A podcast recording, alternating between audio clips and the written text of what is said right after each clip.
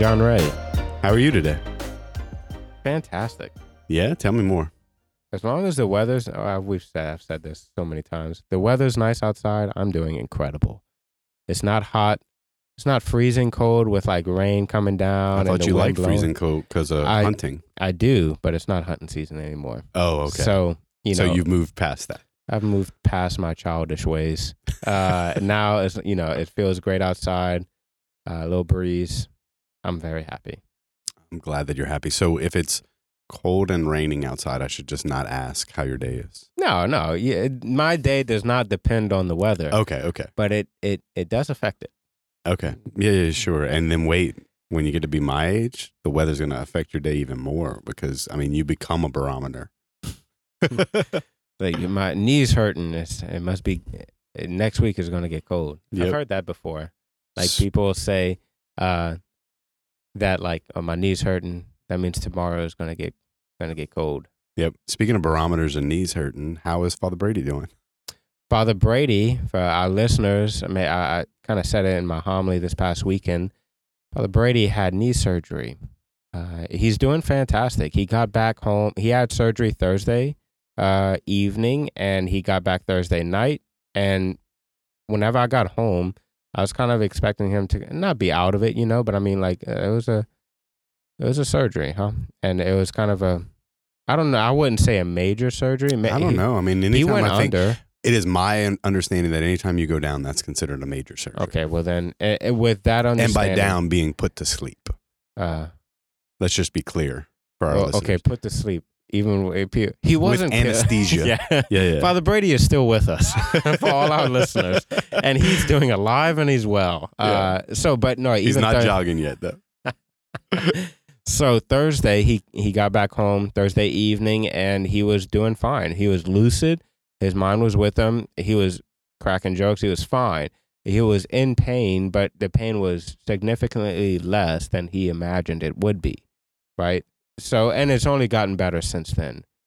Um now, as of right now, he does not have somebody with him all day, every day. Right. Okay. We were at the beginning it was there was at least one person in the house making So just y'all finally sure. told Deacon Sammy to go home. yeah, Deacon Sam, yeah, He took what- that okay. no, he was more than okay with it. But you know, Father Brady, and, and that's just the mature thing, huh? Sure. Like Father Brady wouldn't have wanted it that way, but you know, that's the when you can't walk, and if something touches essentially even your foot, like extreme, if something bad can happen, like you just and you need help to Yeah. move, you just need to kind of suck that up and and accept the help that people are willing to give. Not it, de- we don't want thirty people there, but like one person. Okay, Sure. that would be great.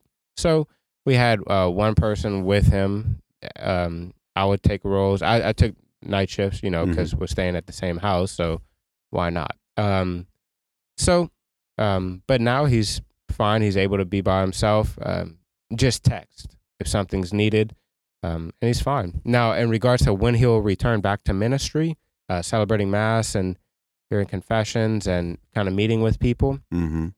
I'm not entirely sure. Sure. Uh, I don't know doctors- if he's fully aware yet either. Um, Yeah, no, I think it's kind of like a week by week type of thing, even day by day. Like doctors say, you know, something like, okay, non weight bearing on your leg for, or on your knee, non weight bearing for six weeks. Well, like in my mind, that means, okay, you can't put any pressure on it at all. mhm. But like just the other day, like a few days after surgery, they started doing like what's called toe taps, where like he's able to put weight on his leg on the heel and stuff like that. So already my idea is thrown out the window. yeah. So I'm not sure. I know I know that recovery is going much quicker than they anticipated. Uh, everything's on the up and up. So Good. that's fantastic. Awesome. Glad to hear that. I'm sure our listeners are too. So today, the day that this will air, right, begins Lent. Begins Lent. Are we talking about Lent today? Yeah. yeah Why not, can- huh? I I actually really love Lent. It's uh in the same way I love Advent because it's preparing for something fantastic. Well, me and 16 other guys are really glad that Lent's here. We've been doing Exodus 90 for 45 days at this point, right? Um, a little bit more. And we're glad that the rest of the world can join us. Yes. uh, Lent is the time that the whole world goes on a retreat together. Mm, I like that. Yeah. And it's um we're all preparing for the resurrection of the Lord. Before that, we have to prepare for the crucifixion. Mm-hmm. So this is the whole time that uh, the whole world goes on a retreat together, hand in hand. We're going to embrace the suck. Uh, that was- Embrace the suck. That's the title of this episode. well, and uh, and actually throughout seminary, that was kind of like a motto of mine. You just got to embrace the suck. You know, Mhm. it's like this is gonna man. This like all this. Uh, we would have a lot of work right in seminary. It was actually pretty ridiculous, even thinking about it. Yeah. Um, well, I mean, like in graduate school, you have 18 hours, 21 hours for a graduate school in one semester. If our, list, our listeners who are in graduate school don't understand that, Sure. neither do I. so, that, you know, on a real level, you're just like, "Oh, this is just going to be painful. Yeah. Yep. You got to enjoy it. Yeah, so, uh, yeah. So, it Lent is the time where the entire church goes on this big preparation process. Uh, think of Christ going 40 days into the desert Mm-hmm. where it's prayer and he's fasting uh, to prepare before the kind of the the cross, Mm-hmm. and he encounters Satan and defeats him. Right, it, Yeah. yeah. he, Christ defeated Satan on the he, on every stage of his life. He defeated Satan, but this is just another tangible way that he did that. Satan tempted him three times, and and Christ defeated him and those temptations every time. So, yeah, and a few things about Lent that I always just I really love. Um, first, we wear violet. Um, Well, let's back up just a little bit before Yeah, we get absolutely. into like the liturgical aspects of it. Um, today is Ash Wednesday, right? Mhm. One of the largest days of mass attendance in the entire year. And according to the stats on our website, we actually get more hits on our website for Ash Wednesday than we do for Christmas Day. Hmm. Interesting, right? That is very interesting. and I think it's because um, I think it's because that even even though we we, we have um, brothers and sisters who have fallen away from the Catholic faith and they've they're practicing something else or maybe they're not practicing, and we have our Protestant brothers and sisters who maybe will come and join us and just to receive ashes, right? Mm-hmm. So where do the ashes come? Why ashes? So ashes are very biblical, uh, from the Old Testament uh, even into the New Testament, right? So um, sackcloth and ashes, right? Uh, the prophets uh, through the sin because of the sins of the people, they rolled in ashes, right? Um, there's a number of different biblical verses in regards to ashes, and then even after biblical times, right? Throughout the church's history, uh, the Catholic Church has always used ashes in regards to reminding uh, the people, reminding everyone that um, we are ashes to dust, and to dust we shall return. Right? That in a real way, I have to remember my mortality. Mm. That I'm this this life I'm living right now is very short. Eighty for those who are strong, Scripture says, and so I have to live my life as if I'm living for eternity. Because if I live my life as if I'm going to die tomorrow, where you can take that in two different ways. Either I'm going to go crazy and do all types of sins, or I'm going to really repent and believe in the gospel. What determines those two ways? Well, do you believe that at the moment you die, God will judge you and you will go to heaven or hell or purgatory, which you'll end up in heaven? If you believe that, well, then you will repent and believe in the gospel hmm right? Because judgment is coming. I will die. And God is a merciful God, but I have to seek his mercy. That's the only requirement. So there's no need for despair. Uh, because God is merciful. He loves us as his own children. Uh, but there's no need for presumption because he only con- he, he treats us with mercy if we truly seek his mercy. Right? Parents who are listening, imagine your kids you know, when they say, you say, did you say you're sorry? Yeah. Well, did you mean it? you know, that, that famous second line. Well, did you mean it? Yeah. It doesn't sound like it. You know, you Mhm. can't, you constantly probe, and, and that's what's kind of bitter. You know, it's like, yeah, you did say you're sorry, but you didn't mean it, huh? And so that's that's kind of like where presumption is. Um, so we avoid both despair and presumption, which are both sins against hope, uh, true hope Mm. and actually the sins of the against the Holy Spirit, which God says is unforgivable. Those are both sins of the Holy Spirit. So um, that's interesting that you brought that up. I feel like we talked about that with the RCIA candidates not long ago. W- What exactly would the sin against the Holy Spirit be? So there's different various sins against the Holy Spirit. The two that I brought up are despair and presumption. And the reason why I, I say that those are unforgivable, right? People may be taken aback. It's like, I thought God can forgive anything. That's true. But remember what I said if you seek his mercy. Mm. Despair does not seek God's mercy because it says that your sin is too big. Presumption does not seek God's mercy because it says that you don't have any sin Mm. or that your sin doesn't need to be forgiven. That's presumption. So, So- the, the the the sin against the Holy Spirit would be not asking Bingo. for forgiveness. Yep. And so people and, and people can come to confession and say, Father, forgive me for I've sinned. I I despaired, or I committed the sins of presumption. I committed this sin and then I presumed God's mercy, so I committed other sins. Mm. I say, well, okay, that is a legitimate confession because now you're not presuming anymore. You, that was a sin you were committing, but not committing anymore, and you're truly seeking God's mercy for that sin. Okay, there we go. Now we're now we're cooking with oil. Mm. Now we're now we're working. Is it boiling yet? Oh no. Anyway, It's I. I started thinking about fried food. Okay, continue. Yeah. And so the uh, how did we get on the sins against the Holy we started with ashes, ashes. and what are ashes a reminder of? Mm-hmm. Ashes remind us that we are living for the next life, not this life, and that one day, very soon, actually much sooner than people realize, my body will begin to decay and eventually die. It always comes quicker than you think. Always. Um, even people that I've ministered to people that are 105, and they say, "Father, I've been waiting for this a long time, but I just, I know it just didn't seem like it come like this." You know, it always takes us uh, by surprise. But for those that live a life uh, of grace and close to Jesus, it's not. It's like meeting a friend that you've been talking to this whole time, Mm. right? So uh, ashes. That's why we use it liturgically, right? The liturgical things we do, these signs and symbols, point to a heavenly reality.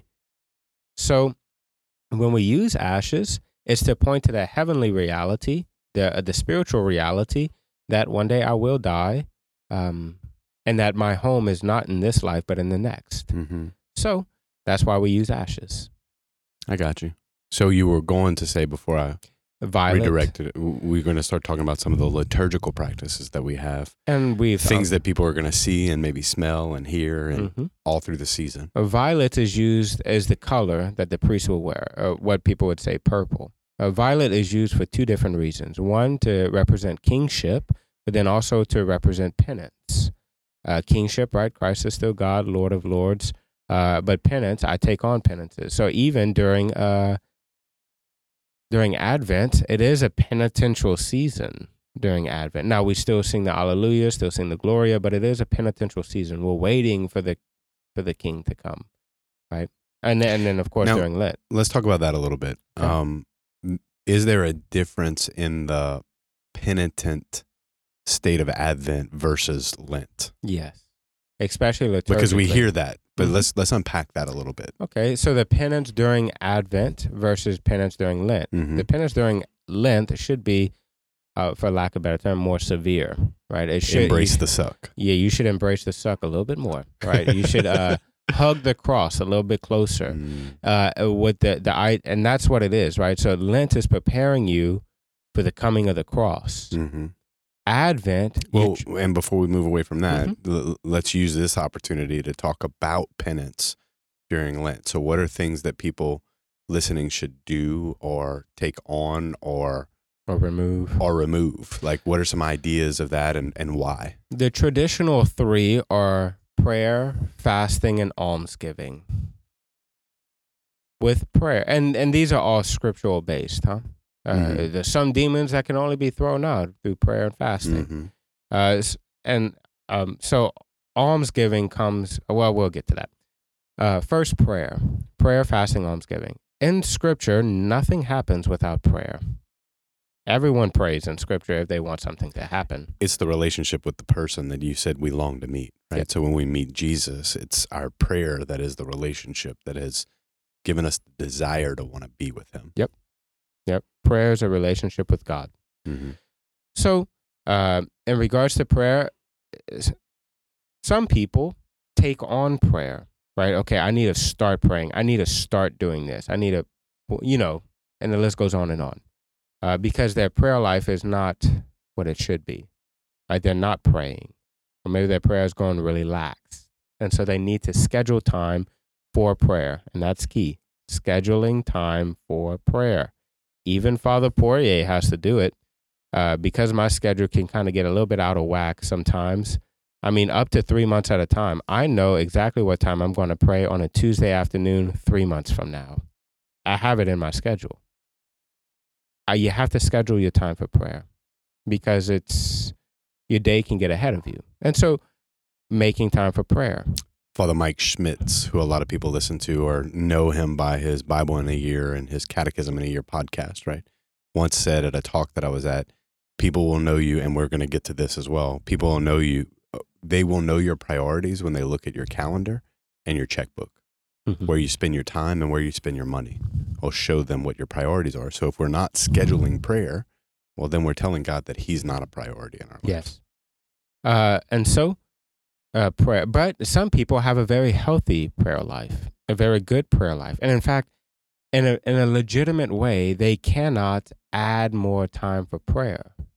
There are absolutely there are people like that. Essentially, the priest should be like that. Essentially, the priest should be like that. To where when Lent comes around, it's like, okay, can I add prayer? Probably not, because I'm praying as much as I possibly can already. And the times that I'm not praying, I'm, I'm meeting with the people, right? I'm, I'm kind of doing what a priest should be doing. First praying, and then two, ministering to the community. So, but there are plenty of people like that. Uh, if you if you have a healthy prayer life that you legitimately discern that okay, I don't think I can add prayer right here or anymore, well then just change your prayer to where it- reflects Lent more. For instance, you pray a daily rosary. That is beautiful. Maybe three of those days, or maybe the days that you would pray your glorious mysteries, right? On uh, Tuesdays and on Sundays, instead of praying your glorious mysteries, pray the chaplet of seven sorrows of our Blessed Mother. Right? That's a great way. It takes the same amount of time, but you're now changing your prayer to where it reflects Lent more or you're doing your spiritual reading, that's beautiful. Let's change it. So now, if you're doing scripture, Lectio Divina, why don't you do Lectio Divina with uh, passages that reflect Lent? Like you can do Lectio Divina with all four uh, passion narratives. And then really kind of go into what's the differences and what are they trying to communicate with these differences, or different verse, different texts from the Old Testament that point to the suffering uh, that Jesus wanted to go. And if you're not familiar with Lectio Divina, we've talked about it on the podcast briefly in previous episodes, but I'll put some simple steps that we use with our RCIA candidates in the description um, with a link to a website that could take you um, into more depths on what Lectio Divina it, it- It's essentially just praying with scripture. Perfect. And so you you could see like there's ways to go about in regards to prayer to where it reflects Lent more, whether it's adding prayer or changing your prayer. Um, and, and for a lot of people, what they do for Lent and for Advent when they're adding prayer is that they go to daily mass. Mm-hmm. So our daily mass attendance kind of skyrockets during these seasons because more and more people want to add some type of prayer. Mm-hmm. And that is a beautiful way to do it, right? Okay, once a week, maybe even five times, maybe Monday through Friday, you're able to make it happen. I'm going to go to daily mass. Daily mass is less than 30 minutes long. So, can you do that? And we have two daily masses here at St. Pius. one at 6 a.m. and one at noon. Yes. And so, is that is that a possibility for you? It's something to pray about. there you go. You could pray about what your prayer would be. And other ideas I would throw out are, you know, um, committing to regular confession if it's been a while since you've been to the sacrament of reconciliation, right? And we offer confessions 30 minutes prior to all masses during the week, and then from three o'clock to 4:30 on Saturdays, um, as well as we have an adoration chapel, right? And so maybe maybe incorporating some time with the Lord in His Eucharistic presence in your life, even if it's just for Lent that might be a good practice as well. Mm-hmm. Yeah. And so that would be prayer. Okay, now fasting. Fasting, just gonna I'm gonna try to make this sound as radical as I can. Um within the tradition of Christianity, there's no stronger tra- uh, line of tradition in regards to fasting. That's a very radical statement. Uh, maybe it's too radical. Fasting has been an extraordinarily strong backbone of the church's prayer since the very beginning. Mm. In fact, it's so strong that Jesus, God, did it. So prayer would be adding something. Yes. Right. So Mhm. so during Lent, we talked about adding something and removing something, right? And so prayer would be the adding of. So I'm going to take on some additional time in prayer, or maybe I'm just going to start praying, right? Mhm. So I'm going to add something to my life that enhances my relationship with God. Whereas fasting would be removing something. Yes. Fasting, and I'll say this emphatically fasting is not a diet program, people. Mm. Um, fasting is not a diet program. God could care less. I mean, more or less, huh? He cares if you're healthy. Unless you, yes, Yeah, he cares if you're healthy, right? If you if you're too skinny, he doesn't like you know you can't be bulimic. You have to you have to gain some weight, right? Or if you're overweight, right? You, we need to tone it down. You need to lose some weight. So God cares if you're taking care of the temple of your body. But in a real way, he doesn't care if you have a six pack. you know, like that's Sure. not the way God sees his children. Um, fasting is not your diet program, right? The fact that you're going to do keto, unless it's like a true fasting, like you need to lose weight, that's not that's not what fasting is. Fasting is a prayer that I'm going to remove food or something else from me so that it helps facilitate my relationship with God. Mm. You can fast from social media. And in fact, I wish more people did Mhm. because social media uh, messes with people's mindset and how they view themselves. I wish more people would fast from social media. I think people would find great benefit from it. But traditionally, fasting has been from food. That that you abstain from some type of food, whether it's meat or or, or you know uh, dessert or or something else, right? That you and you whenever you do it and you want it, right? I want this diet coke or I want this coke, I want this piece of cake, but no, I'm fasting. Why am I fasting? So I can lose weight. Nope, nope, that's not why you're doing it. Why are you fasting? I'm growing more detached from physical things so that I can grow more attached to spiritual things. I was listening to um, a podcast. Must have been right at the beginning of the Exodus journey, right? So um, I'm, I mentioned Exodus 90, which, in my opinion, is an extreme form of fasting, right? It's 90 days worth of fasting and prayer, right? So we commit to an hour. Let, I'll, can, can I go through some of those things? It might even give some of our listeners an idea of something that maybe they would want to take on or remove during Lent if they haven't figured that out. But uh, we commit to an hour of prayer each day, uh, 20 minutes of silence in that hour. Um, we uh, fast from hot showers, so cold showers. Um, we fast from alcohol and sweet and, and sweets and eating between meals, right? Um, we fast from any type of music that isn't um, that isn't that doesn't draw our minds to God. So Christian music or or some or Christian podcasts or you know that kind of stuff. Um, and uh, and then twice a week we have a day of abstinence where we also, in addition to the fast that we take on, we abstain that day. So, um, and we can talk about this. So when the church calls for a day of fasting, like Ash Wednesday and Good Friday, there's very specific things that we have to do that day in regards to eating food, right? And we can talk about that in a minute. Um, but the the quote that I ran across very early in the Exodus journey um, is "We fast so that we tell the flesh who's the boss is," right? And I thought that was just a great way of of of doing it. And so um, I would encourage our listeners that as we enter into this embrace the suck season, right? Um, your fasting should be something that is gonna really like you're to give up something you have a desire for that may not be inherently bad itself, right?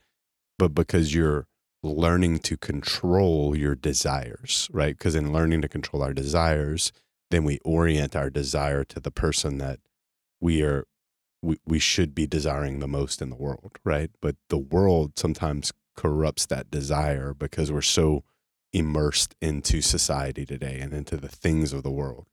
And so we take this time, this 40 day Lenten period, where we get to really see that desire manifest itself for God. And we do so by fasting because it shows us the desires that we have. Does that make sense? Absolutely.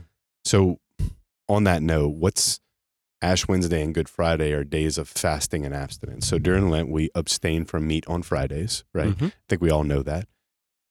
And and if we read Father's Pastor's Corner a couple of weeks ago, um, we the we we also have a abstinence of sort every Friday, right? Um, not just during the Lenten season. There was a time where the church said Wednesdays and Fridays abstain from meat every Wednesdays and Fridays, right? And then then there was a time where the church has lifted that, but they did they lifted specifically the abstinence from meat, but every Friday is a day of abstaining from something, correct? Yes.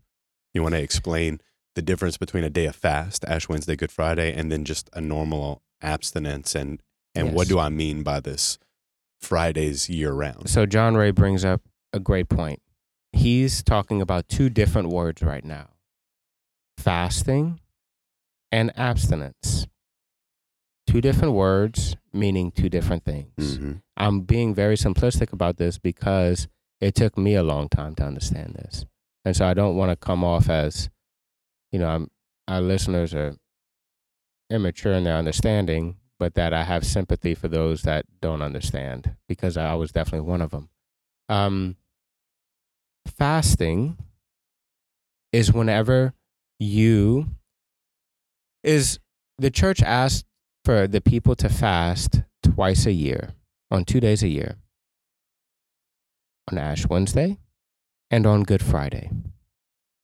Fasting means that you have one normal meal and your other two meals are small. In fact, so small that if you put them together, they do not equal the other meal. Right? So you have one normal size meal and your other two meals are more like small snacks. And we do this specifically on Ash Wednesday and on Good Friday. Yes. Now, the days of fasting, which are those two days, also are days of fast of uh, abstaining. Days of abstinence, or uh, that we're abstaining, means that you abstain from meat on that day, right? So, for example, on the Fridays during Lent, you are not fasting.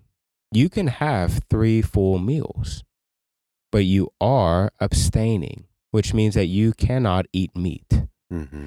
Now, in South Louisiana, where That was going God's, to be my next question. where God's finger touches the earth, um, God's corner of the world. I like oh to yeah, that definitely the Holy Land is Mm. Lafayette. Uh, we are very blessed, and I mean that in a sincere way. We are incredibly blessed to have amazing food, amazing seafood, right? Not meat. Uh, we do have incredible, you know, carnivore diet, but our seafood is incredible. So often people will say, Father, look, I'm abstaining from meat, right? I'm abstaining, uh, I'm not eating meat on Fridays, but can I substitute it for something else? Because, you know, here in South Louisiana, I just get full on boiled crawfish, huh? The answer is yes and no. No, in regards to, okay, no, you still need to abstain from meat. The church has declared that. I don't care if it's easier if you do something else, right? It may be easier to eat meat, or it may be harder to eat meat and not eat seafood. But the church stipulates no meat, right? So, in a, in a way, take the gentle yoke upon your shoulders. If this is too easy for you, then I would like to encourage you. First, I would like to congratulate you. That means that you are moving in the spiritual life. Mhm. That whenever you take on a penance and you can legitimately and honestly tell yourself, you know, this is this is pretty easy. I think I need something more. That is not a bad thing. That's a great thing. Huh? That's like moving up in weight when on the bench press. right? Just because you you're not benching one plate anymore, and you and you're like, man, this is really easy. Maybe I should move up in weight. Don't think of that as a bad thing, right? That means you're getting stronger. So, if you think you need more penance or a heavier penance on Fridays during Lent instead of just abstaining from meat, that's not a bad thing at all. That means you're moving up. That means you're maturing, that you're growing in your love. So, abstain from meat, but then also add something else and keep to the spirit of the law. Huh? Mhm. Right? That was what Jesus always preached on spirit of the law, spirit of the law. Because the Pharisees, they'd keep the rule, the letter of it, but they never enforced the spirit of it. And I guess what we can talk about in today's terms is okay, I didn't abstain from meat, but man, I, I ate so much crawfish, I couldn't breathe at that crawfish bowl. Well, is that is that what Lent's about? No, that's the sin of gluttony.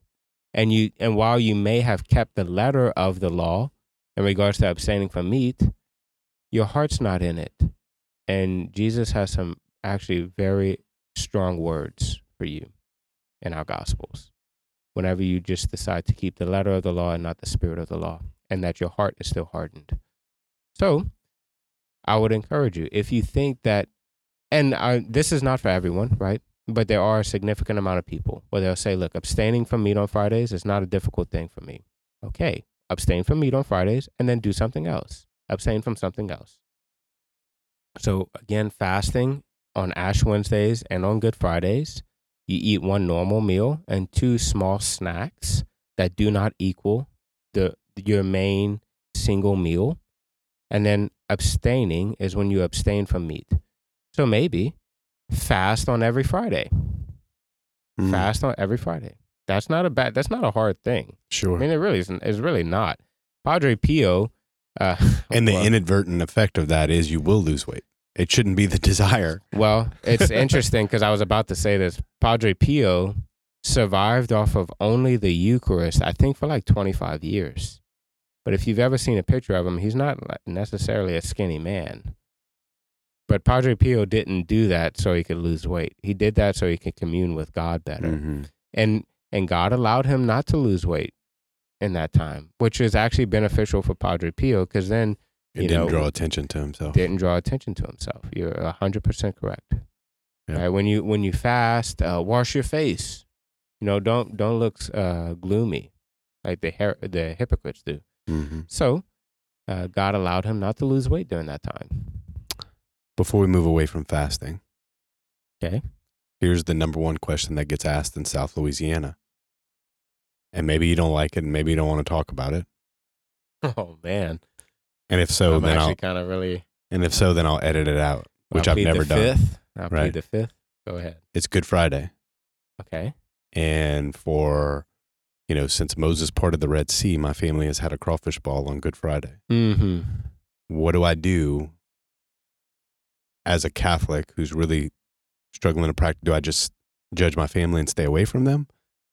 What I do in that situation? I wouldn't judge your family. Okay, that's definitely not what God's asking you to do. Do you stay away from them? I wouldn't say that either. Uh, I would like so when my family, my family did that. I don't think they do that anymore, uh, because I kind of gently posed the. And I one year I didn't eat the crawfish. Whenever I finally found out like about that, like Good Friday, the death of our Lord, and we're going to boil three hundred pounds of crawfish. Okay, Mhm. that's not how we like imagine Mary looking at her dead son. That's that's the mood on Good Friday. It is not people celebrating and drinking beer. Mm. You know the time to do that? Literally the next day. Easter On Sunday. Easter Sunday. Yep. And I think it's I think Satan has tempted people in that. That Cajuns, we are a happy and rejoicing people, but that doesn't mean uh, give us permission to be stupid with it. Sure. We have to in some way embrace the cross, embrace Jesus' suffering and console our, our sorrowful mother on that day. Right? Mary's looking at her dead son. Stop boiling your crawfish.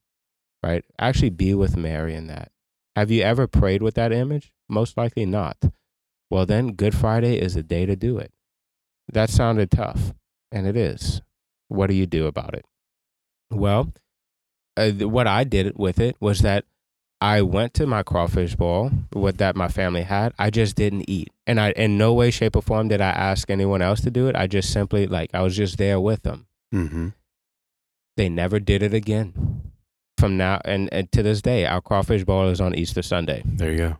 And That's I a great idea. I don't I think anybody's ever proposed that as an alternative. I didn't say anything, and and in no way was I going there so that people can be guilt tripped. Right. In fact, I went so that pe- my family wouldn't feel guilt tripped. Mm-hmm. Right. I was very young, and so like I didn't know what to do. I was Which like, mean you were very young. I'm still very young. You're correct. Um, but I didn't know Wise what to beyond do. your years, though. I, di- I didn't know what to do with that. And so I just went to my crawfish bowl because I, I legitimately loved my family and I didn't want them to feel awkward about it. I just didn't eat any crawfish and I was hungry the whole day. So that was a little bit of a an extra splinter huh, Mhm. on my cross. Uh, but uh, all in all, it was not that bad at all. Uh, so, but that that legitimately caused some change because people wake up and they realize what is the worst day of the entire year to have a, a celebratory crawfish ball. Okay, Good Friday. Yep. Right. What is the absolute best day of the entire year to have a celebratory crawfish ball and to blow it all out? Easter Sunday and Pentecost. Yeah. literally like a day and a half later. Yeah. With that in mind, people just switch your crawfish ball to Sunday, right? I mean that that's just, that's like Everybody's still off that day, too, by the yeah, way. everyone's still off, right? So I know there's a culture of that, huh? And so I and and where did it come from, or like how did it perpetuate so much? I am, I really am not sure. I would actually love to know, right? I think it's just the fact that we live in South Louisiana. Mm-hmm. It's a day of abstinence, right? And we forget what the day's about, yeah, right? Over the over time, I think we've just forgotten yeah, what the day's really about, you know, or or maybe we just never knew, yeah. you know, really. So, uh, you know, maybe I would drop that in a homily one day, not in an accusatory way, but like to like actually let people know because I I, I legitimately think people just like never connected those dots before. Sure. So, There you go. So prayer, fasting, almsgiving. abstinence. Yeah. Right. And and and now the third part really because abstinence and fasting kind of go together in a way. And so almsgiving, what is almsgiving? All the first two deal with loving God more, praying and fasting. Almsgiving deals with loving my neighbor more. Almsgiving means that I'm giving something and not expecting anything in return. So a lot of people uh, do this in regards to monetary things, right? So I'm giving money to this organization or to these people, or you know, whatever the case Mhm. is, ch- a, a charitable work in regards to money. That is correct. Uh, Father Brady has preached on this before, and I've since adopted it because I think it's a genius insight. Um, that a lot, so there are people that cannot legitimately afford something, right? There, there, but giving is still uh, asked of them, right? Now, look, there is the parable of the woman, you know, who gives a penny, uh, and it is more valuable than the, you know, the other one who gives ten, right? So yes, there is that, but what Father Brady has said, and I really like, your time, your treasure, or your talent. Maybe you don't have any treasure, but you have time, right? And so we have a lot of volunteers here at St. Pius, and that saves the church a lot of money. That is incredible, and I want to thank you from the bottom of my heart. 100%. Uh, there are people that do not have time or treasure, but they have talent, right? They're able to do something for the church. They have a gift from God, right? And that they can give to the church in that regard. From the bottom of my heart, I want to thank you, right? You're helping the church in that regard in ways that we wouldn't be able to, right? And there's some people that do not have treasure or do not have time, do not have talent, but they have money. They're very well off. And so they donate. And from the bottom of my heart, I want to thank you, right? You help us turn the lights on and, and everything and help this big ship run. huh? And we wouldn't be able to do it without you. So there's ways to give almsgiving without expecting anything in return. And that's the spirit to to kind of cultivate, right? That you want to give something and not expect anything in return. That's almsgiving. And how that takes shape, well, you should pray about that and see what you can do. And maybe you can do all three. It doesn't have to be time, talent, or treasure. It can be time, talent, and treasure. Mm-hmm. Maybe you can do all of it. You know, and and and I would encourage you to discern um, that. Really take that to prayer and ask the Lord where He's calling you. I, I'll never forget this, and I won't say the person's name, but they literally got up during one of our um, got got up during one of our call to gives. Um, you know, we do the call to prayer, call to serve, call to give and they talked about how God really challenged them in prayer about how much money they were being asked to financially give. Like they thought that they were given a lot, and maybe they were, right? And God challenged them in prayer to give more. And when they finally gave in to that discernment and did it, they said it was one of the most freeing things that they've ever experienced, you know? Um, and so, really, let God speak to you and, and let Him challenge you, you know? Um, Lent is a great time to be challenged by God. Yeah. And it's the time that we all go on a retreat, kind of examine our life and make sure we're on the straight and narrow, that we're getting closer to Christ crucified so that we can finally enjoy Christ glorified. Mm, I like it. So, uh, know of our prayers for you as you enter into this Lenten journey, as you embrace the suck. Um, There you go. we have all kinds of opportunities for you during Lent, right? We have our Lenten mission. Be sure to check out the bulletin about that. We, you know, have our adoration chapel. We have the prayer books and meditation books that we've put out in the gathering area. We have every Friday. We have um, the the way of the cross, the stations of the cross, our KCs. You know, um, i instead of boiling crawfish, you can come eat some fish with us on Mhm. Fridays during Lent. Um, all kind of opportunities to really enter into this Lenten season. Um, so we hope that you take full advantage of that, and um, we look forward to seeing y'all this weekend. God bless. God bless.